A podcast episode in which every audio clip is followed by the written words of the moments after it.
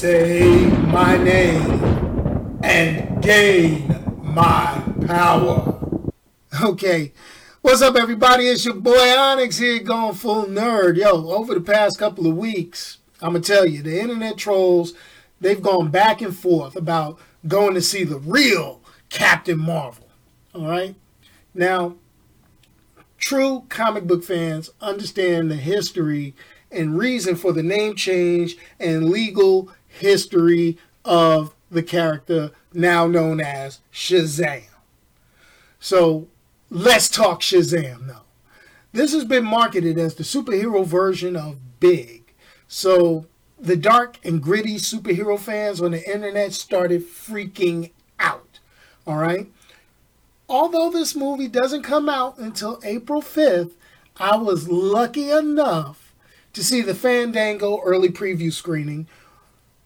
Now, I get really nervous when things like that happen. So, whenever you do early screenings, it makes it feel as if studios are trying to get ready and make excuses about any shortcomings to a movie prior to the movie coming out.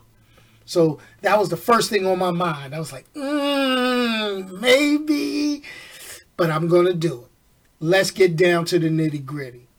Shazam was an enjoyable film, and it did a whole lot in a little bit of time.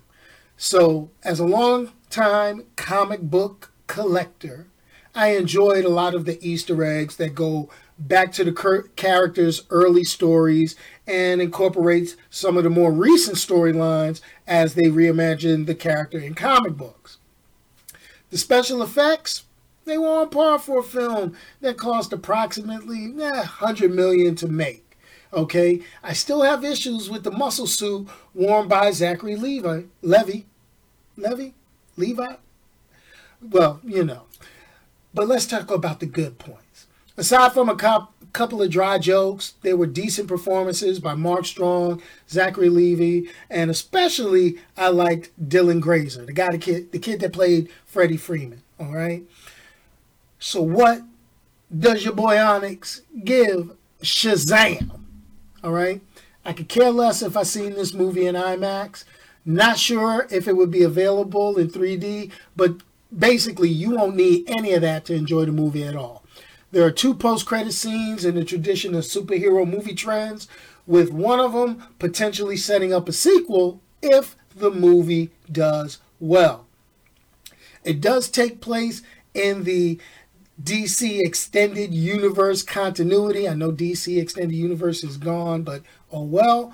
But exactly where it sits is difficult to place, and truthfully, it doesn't matter at all. Take your kids to a matinee. There are a couple of dark parts that some younger kids may flinch, but overall, it isn't a bad film. I actually give it a 3.9 out of 5. I would have given it a full 4, but casual moviegoers may have some trouble following the story along because they don't know the history or the origin story ahead of time that would get them going. Oh, okay. Oh, okay. But anyway, that's my spoiler free review. Two weeks early of Shazam. Yo, remember, check out the YouTube channel, youtube.com slash going full nerd. Check out the podcast on anchor.fm slash going full nerd or look for going full nerd on iTunes and Spotify.